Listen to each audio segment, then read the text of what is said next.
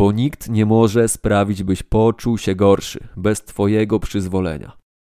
Nadszedł czas wejścia na twardą ścieżkę.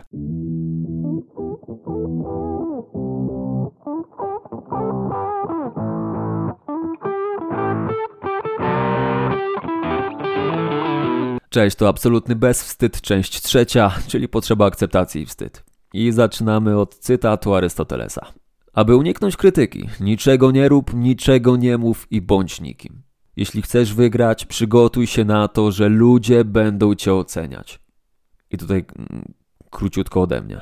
I mam nadzieję, że się ze mną zgodzisz, że jedyna potrzebna akceptacja, jaką potrzebujesz, jest akceptacja samego siebie. Nie akceptacja Twoich rodziców czy znajomych, tylko akceptacja samego siebie. Dlatego tak ważna jest relacja z samym sobą, która nie może być negatywna. Nie musisz wierzyć, że ci wyjdzie, po prostu przestań wierzyć, że ci nie wyjdzie. Chociaż wiadomo, jesteśmy tylko ludźmi i do tego jeszcze Polakami i każdy woli być lubiany niż nielubiany. Ale każdy, a właściwie większość woli zostać w cieniu, żeby najlepiej nikt o mnie się nie dowiedział, nikt o mnie nie mówił, bo mogą mówić źle i jak wpłynie to na moją reputację. Chodzi głównie o to, żeby uodpornić się na to, co powiedzą inni, bo strzelam, że każdy miał kiedyś jakoś, jakiś zajebisty pomysł, który chciał zrealizować, ale szybko został sprowadzony na ziemię, zanim to w ogóle zrobił, bo pytałeś o opinię kogoś bliskiego, kolegę, koleżankę i powiedziałeś im, że chcesz zrobić coś więcej.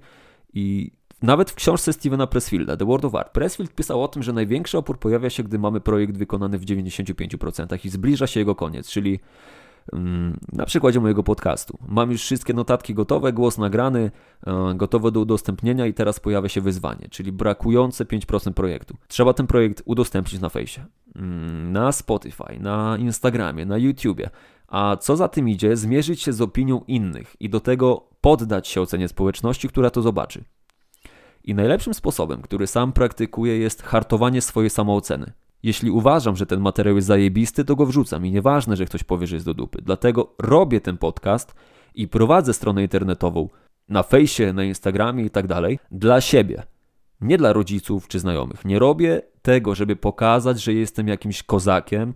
Nie robię tego, żeby się wywyższać. Robię to dlatego, żeby uodpornić się na opinie innych, uodpornić się na to, co powiedzą inni i uodpornić się na potrzeby akceptacji innych ludzi, których kompletnie nie potrzebuję. Powtarzam, robię to tylko dla siebie, bo tylko to, co ja myślę o moim projekcie, ma dla mnie znaczenie i koniec kropka. Dlatego polecam Ci zacząć robić cokolwiek, udostępniać swoje treści w social mediach, pokazać się w internecie, bo to jest pierwszy krok do tego, żeby stworzyć kuloodporny obraz siebie. I uważam, że bez ekspozycji swojej osoby na cokolwiek, czyli coś w stylu nie nauczysz się pływać, dopóki nie wejdziesz do wody. Wszystkie te prawdy sprowadzają się do jednego. Bez ekspozycji siebie na krytykę, czyli bez publicznego skazywania się na opinie innych ludzi, nie ma, powtarzam, nie ma możliwości stać się odpornym na krytykę i potrzebę akceptacji ze strony innych. Czyli w skrócie, żeby nauczyć się pływać, musisz wejść do wody i żeby być obojętnym na opinie innych ludzi, musisz zmierzyć się z tą krytyką. Mam nadzieję, że każdy mnie zrozumiał i e, wie o co chodzi. Kiedy łapiemy się na tym, że myślimy o sobie w sposób negatywny, czyli taki, który zaniża nasze poczucie wartości, po prostu trzeba się zamknąć i przestać tak myśleć. I tutaj fajne stwierdzenie Conora McGregora, który został zapytany o ludzi, którzy go nienawidzą. I odpowiada tak. Po prostu wytrę sobie łzy pieniędzmi i jakoś będę żył dalej. Teraz David Goggins. Twoim pierdolonym moralnym obowiązkiem jest rozpoznanie tego, w czym jesteś dobry i maksymalizowanie tego potencjału w taki sposób, żeby było to korzystne i dla ciebie, i dla świata. Nawet jeśli będzie to jedynie malutka, elitarna i zamknięta grupka. To jest twój obowiązek, a nie kurwa się dobrze czucie. Masz zadbać o siebie i masz zadbać o, o innych w oparciu o to, co chcesz i umiesz robić.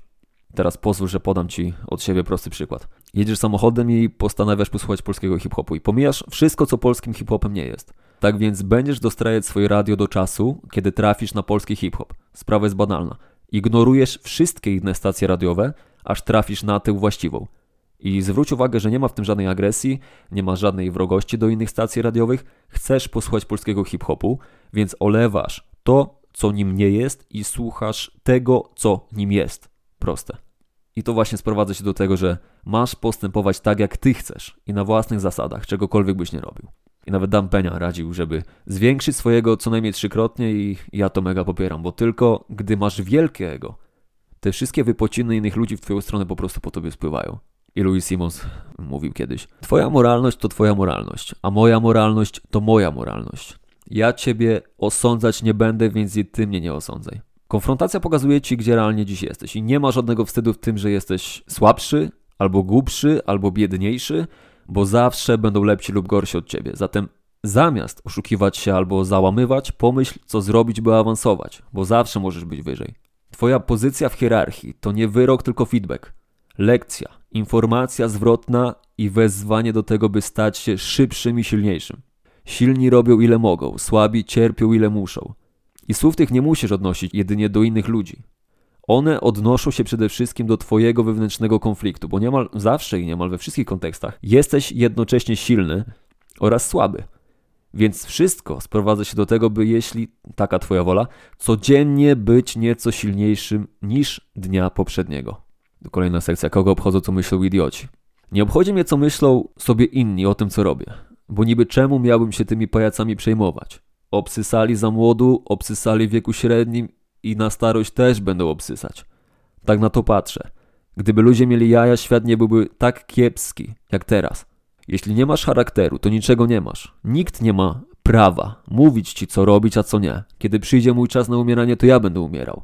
Więc teraz, kiedy jest mój czas na życie, chcę żyć moim życiem po mojemu. Nie musi ci się podobać. Ja ciebie nie oceniam, to ty mnie też nie oceniaj.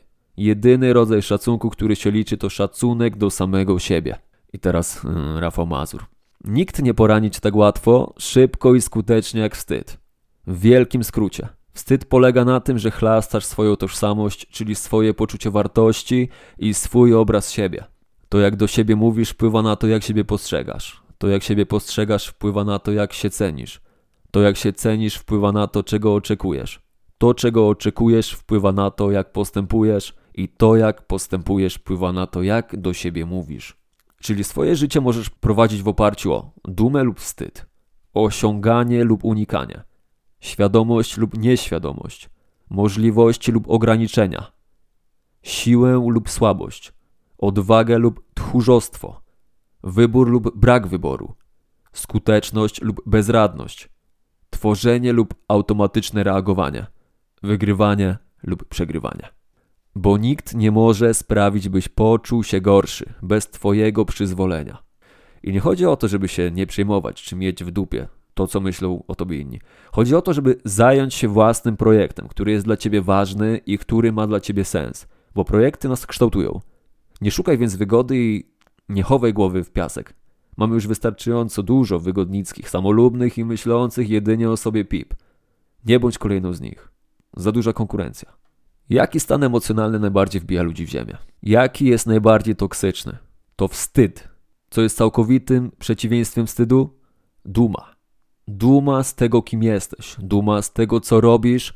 Duma z tego, kim będziesz. Ale nie można być dumnym, jeśli nie pokona się oporu.